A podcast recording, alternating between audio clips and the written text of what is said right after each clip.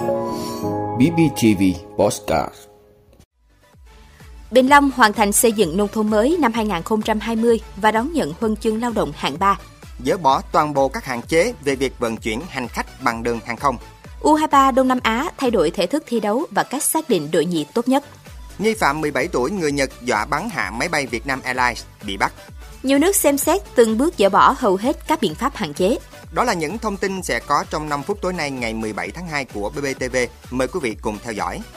Thưa quý vị, sáng nay ngày 17 tháng 2, thị xã Bình Long long trọng tổ chức lễ công bố quyết định của Thủ tướng Chính phủ công nhận hoàn thành nhiệm vụ xây dựng nông thôn mới năm 2020 và đón nhận huân chương lao động hạng 3 của Chủ tịch nước cho tập thể đảng bộ, chính quyền, nhân dân thị xã Bình Long. Giai đoạn 2011-2020, thị xã Bình Long có hai xã xây dựng nông thôn mới, gồm Thanh Lương và Thanh Phú. Qua 10 năm xây dựng nông thôn mới, hai xã đã có được bước phát triển toàn diện trên tất cả các mặt. Diện mạo nông thôn thay đổi rõ nét, hạ tầng giao thông được đầu tư xây dựng tương đối hoàn chỉnh, với tổng chiều dài các tuyến đường giao thông là 211 km. 100% xã có điểm vui chơi, giải trí và thể thao cho trẻ em, người cao tuổi theo quy định. 100% khu dân cư có điện lưới quốc gia. Thu nhập bình quân đầu người của người dân hai xã tăng liên tục qua các năm. Cụ thể, năm 2020 tăng 4,51 lần so với năm 2011. Tập quán sản xuất nông nghiệp nhỏ lẻ, manh mún được thay thế bằng sản xuất hàng hóa tập trung, quy mô lớn, ứng dụng công nghệ cao, bảo đảm an toàn và phát triển bền vững. Với những kết quả đã đạt được, thị xã Bình Long đã được Thủ tướng Chính phủ công nhận hoàn thành nhiệm vụ xây dựng nông thôn mới năm 2020. Dịp này, thị xã Bình Long cũng đón nhận huân chương lao động hạng 3 của Chủ tịch nước do có thành tích xuất sắc trong phong trào thi đua cả nước chung sức xây dựng nông thôn mới giai đoạn 2016-2020, góp phần vào sự nghiệp xây dựng chủ nghĩa xã hội và bảo vệ Tổ quốc. Ngoài ra, nhiều cá nhân tập thể có thành tích xuất sắc khác cũng vinh dự được nhận bằng khen của Thủ tướng Chính phủ, Chủ tịch Ủy ban Nhân dân tỉnh. Thưa quý vị, Cục Hàng không Việt Nam mới đây đã phát hành điện văn qua đường hàng không để thông báo tới các hãng hàng không, người khai thác tàu bay trên toàn thế giới, việc Việt Nam dỡ bỏ toàn bộ các hạn chế về việc vận chuyển hành khách bằng đường hàng không. Theo đó, các hãng hàng không Việt Nam và nước ngoài được phép khai thác với tần suất đường bay giữa Việt Nam với các quốc gia vùng lãnh thổ trên cơ sở các thỏa thuận tại Hiệp định Hàng không song phương đa phương đã ký kết.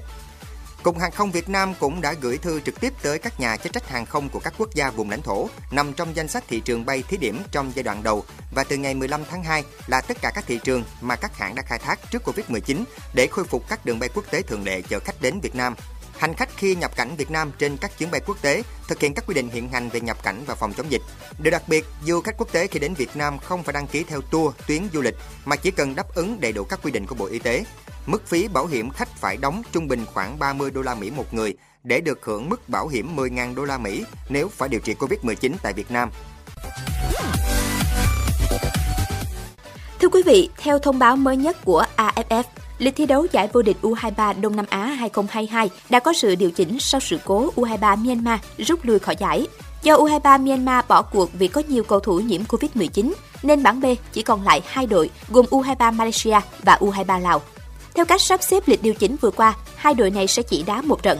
Tuy vậy, với mục đích đảm bảo mỗi đội được thi đấu ít nhất hai trận nhằm tạo cơ hội cọ sát cho các cầu thủ để hướng đến SEA Games, ban tổ chức đã quyết định tiếp tục có sự điều chỉnh theo đó, trận đấu giữa U23 Malaysia và U23 Lào sẽ đá theo thể thức lượt đi và về.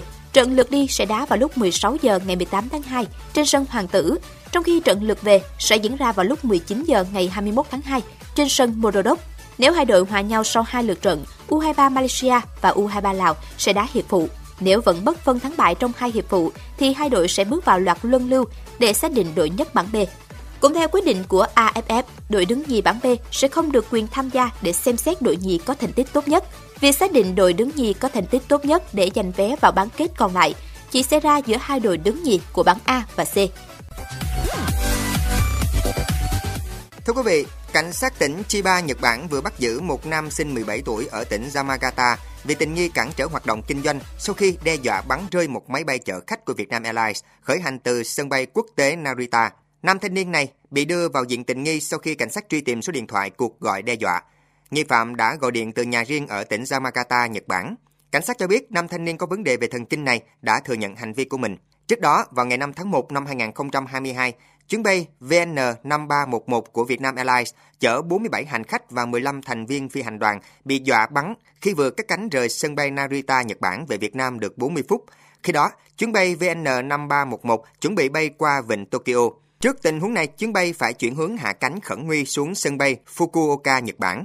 Giới chức trách và cảnh sát sân bay Fukuoka đã lên máy bay để xem xét, đánh giá sự an toàn của chuyến bay. Sau khi xác định chuyến bay an toàn, không có dấu hiệu bất thường, nhà chức trách và cảnh sát sân bay Fukuoka đã thông báo cho phép chuyến bay VN5311 khởi hành về Hà Nội. Đến 18 giờ 12 phút giờ Việt Nam, chuyến bay VN5311 hạ cánh an toàn xuống sân bay quốc tế Nội Bài, Hà Nội. Thưa quý vị, Áo sẽ dỡ bỏ hầu hết các biện pháp hạn chế còn lại liên quan đến đại dịch COVID-19 vào ngày 5 tháng 3 tới, bao gồm việc bỏ yêu cầu các quán bar và nhà hàng đóng cửa trước nửa đêm và cho phép các câu lạc bộ đêm mở cửa trở lại. Sau Áo, Thụy Sĩ trở thành quốc gia tiếp theo ở châu Âu thông báo dỡ bỏ hầu hết các biện pháp hạn chế phòng dịch COVID-19.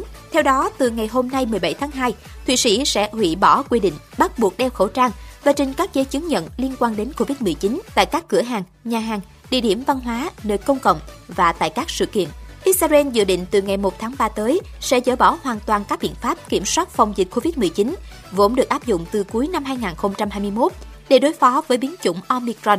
Các biện pháp đầu tiên sẽ là mở cửa đối với du khách nước ngoài, kể cả trẻ em, đối tượng hiện vẫn chưa được cấp phép nhập cảnh do vướng các quy định về tiêm chủng vaccine. Sau đó, các biện pháp hạn chế theo thẻ xanh cũng sẽ được bãi bỏ.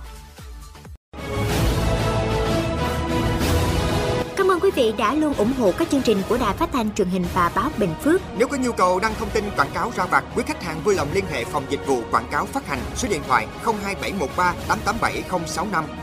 BBTV, vì bạn, mỗi ngày.